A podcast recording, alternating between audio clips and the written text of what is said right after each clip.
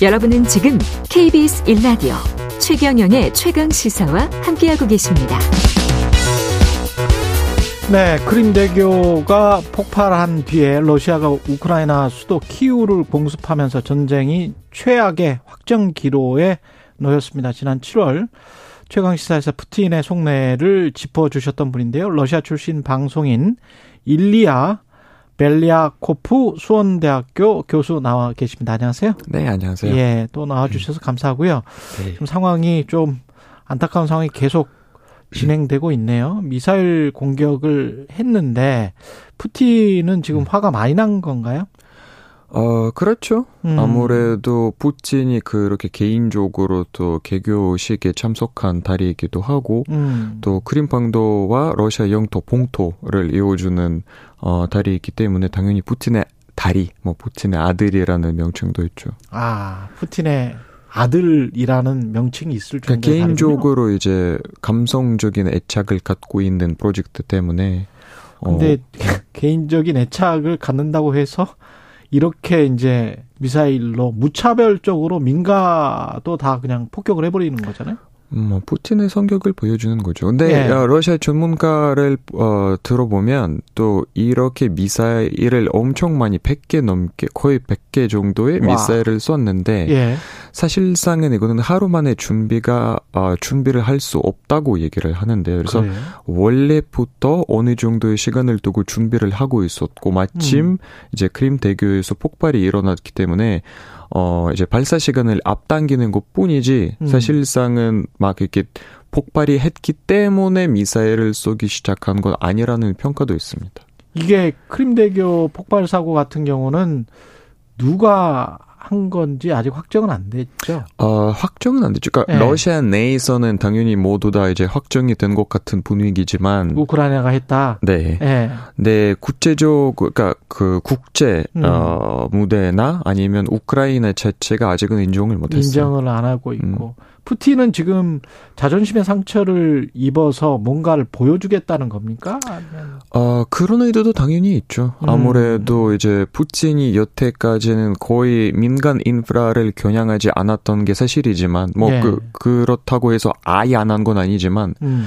네, 사양하는 건 사실이고, 이제, 어, 민간 인프라를 겨냥하고 있는 거 보니까 당연히 이 크림대교의 음. 복수, 보복으로 하는 조치로 보이긴 합니다. 근데 이 정도로 무차별하게 하면 그 서방 진영 우크라이나 국민들은 말할 것도 없고 서방 진영도 좀 공포 어 속으로 어디까지 어떤 일종의 밀치, 미치광이 전략 아니에요? 그럴 수도 있어요. 예. 그럴 수도 있습니까? 예, 그럴 수도 있어요. 그러니까 예. 제 생각에는 그렇지는 않은데 아, 그, 그렇지는 않은 것 같습니다. 그렇지는 않는 것 같아요. 푸틴이 음. 미치광이 전략을 하고 있는 어, 타입이 아닌 것 같습니다. 어떻게 판단하고 계세요? 그러면 이성적으로 지금 진행하고 있다? 계산에 따라서? 어, 계산했어요. 네, 그러니까 약간 어떤 감성적으로 약간 반응하는 것도 있지만 음. 그래도 이거 계산한 건 맞는 것 같습니다. 어떤 그러니까, 계산이 있을까요? 어, 아무래도 겁주는 거죠. 겁준다. 네. 일단 겁주기. 예, 겁주는 네. 거죠. 또 신호를 강한 신호를 보여 어 그, 계속 그 주는 거죠. 미국에도 강한 신호를 보내고 있고 음. 또 우크라이나에게도 계속 그런 신호를 보이고 있고 왜냐하면 우크라이나는 애초부터 항상 러시아 땅에도 러시아 영토에도 여러 가지 인프라가 어 목표가 될 수 있다라는 말을 계속 해 왔어요. 예. 그래서 실제로 크림반도가 어 러시아 땅에 있는 어 대교죠. 음. 크림반도가 폭발이 돼서 어 푸틴 입장에서 봤을 때는 러시아 영토에서 테러 사건이 발생했기 때문에 강한 그렇죠. 신호를 보내야 한다는 게 푸틴의 논리일 거예요. 그걸 통해서 얻으려는 거는 이런 겁주기 강한 신호 말고 전쟁과 관련해서는 어 그 본인들이 네 개 정도의 일종의 이제 크림반도 합병한 것처럼 합병을 해버렸잖아요. 네. 그렇게 해서 전쟁을 이선해서 끝내겠다는 생각입니까? 끝내게 아 끝내라고 하, 보내는 신호죠. 끝내라. 네, 네 항복하라. 네. 항복하라. 네. 그리고 어 우리에게 네 개 자치구를 러시아로 양호하고 그건 더 이상 지금 얘기가 안 되는 걸로 알고 있어요. 그러니까 이미 아. 푸틴과 푸틴의 측근들은 그 땅들은 땅들을 어, 러시아 영토로 생각하고 있기 때문에 아 이미 국민투표 했으니까 우리 거다. 네. 러시아 것이다. 네. 그럼 뭐 말할 것도 없고 전쟁은 이제 끝내자. 그렇죠. 네. 서방은 받아들일 수가 없는 거 아니에요? 받아들일 그러면? 수는 없죠. 음. 예. 그러면 전쟁은 굉장히 길어질 가능성이 있겠습니다. 어, 장기화 될 거예요. 이거는 거의 모든 전문가들이 한글같이 얘기하고 있는 거예요. 굉장히 장기화 될 거고, 예.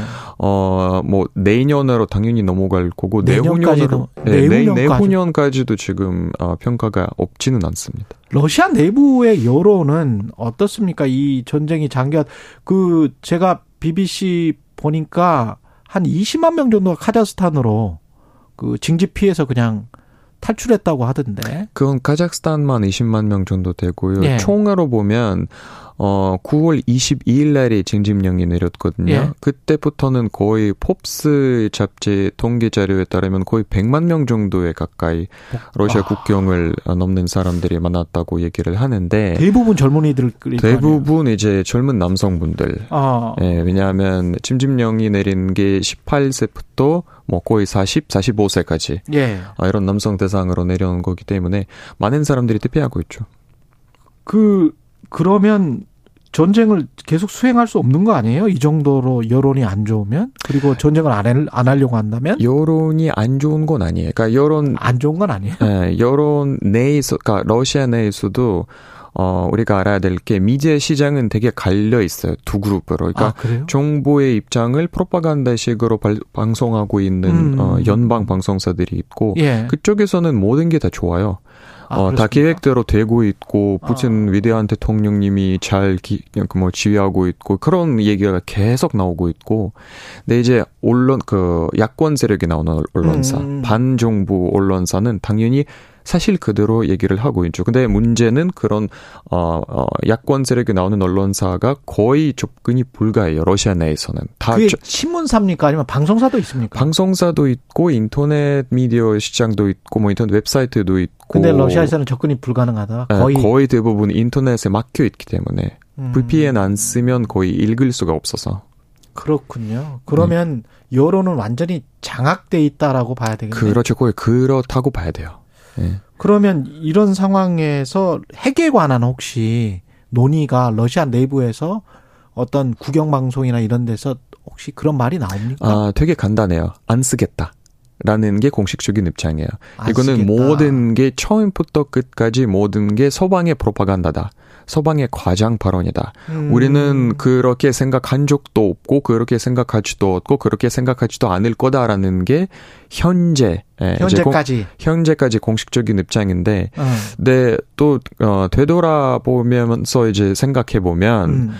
어, 2월 24일 이전만 해도 푸틴이 절대 우크라이나 침략이 없을 거라는 말이 있었기에 아. 어, 절대라는 표현까지는 썼어요. 절대, 이 세상에서 절대 있을 수 없는 일이라고 하면서 거의 이틀 후에 침략이 이루어졌기 때문에 사실상은 프로파간다에 나오는 말은 우리가 믿을 수가 없네. 예, 그렇죠.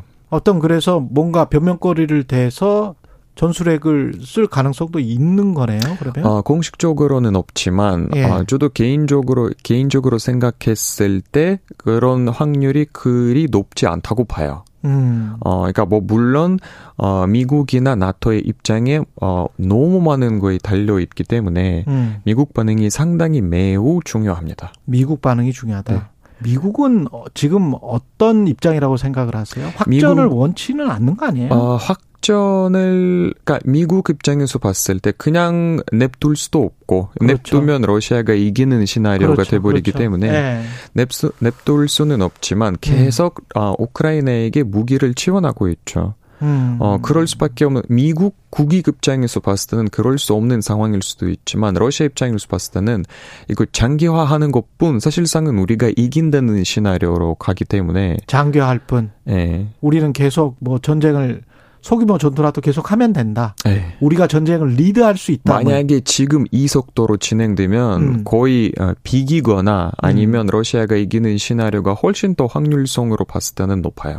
우크라이나가 러시아 본토를 공격할 가능성은 거의 없다고 봐요. 젤렌스키 대통령은 음. 어, 항상 그래왔고 그런 말을 해왔고 본토를 공격하지 않을 거다라는 말을 해왔고 뭐 물론 예. 어 예전에 그 두긴 딸의 어, 테러 사건이라든가 예. 아니면 지금은 크림 대교 어, 사건 같은 경우에는 아, 가끔씩 이제 case by case 있는 테러 같은 사건이 있을 수도 있겠지만 음. 공식적으로 막 이렇게 뭐 군대를 쓰면서 러시아 영토를 공격하는 일이 없을 거라고 봐요.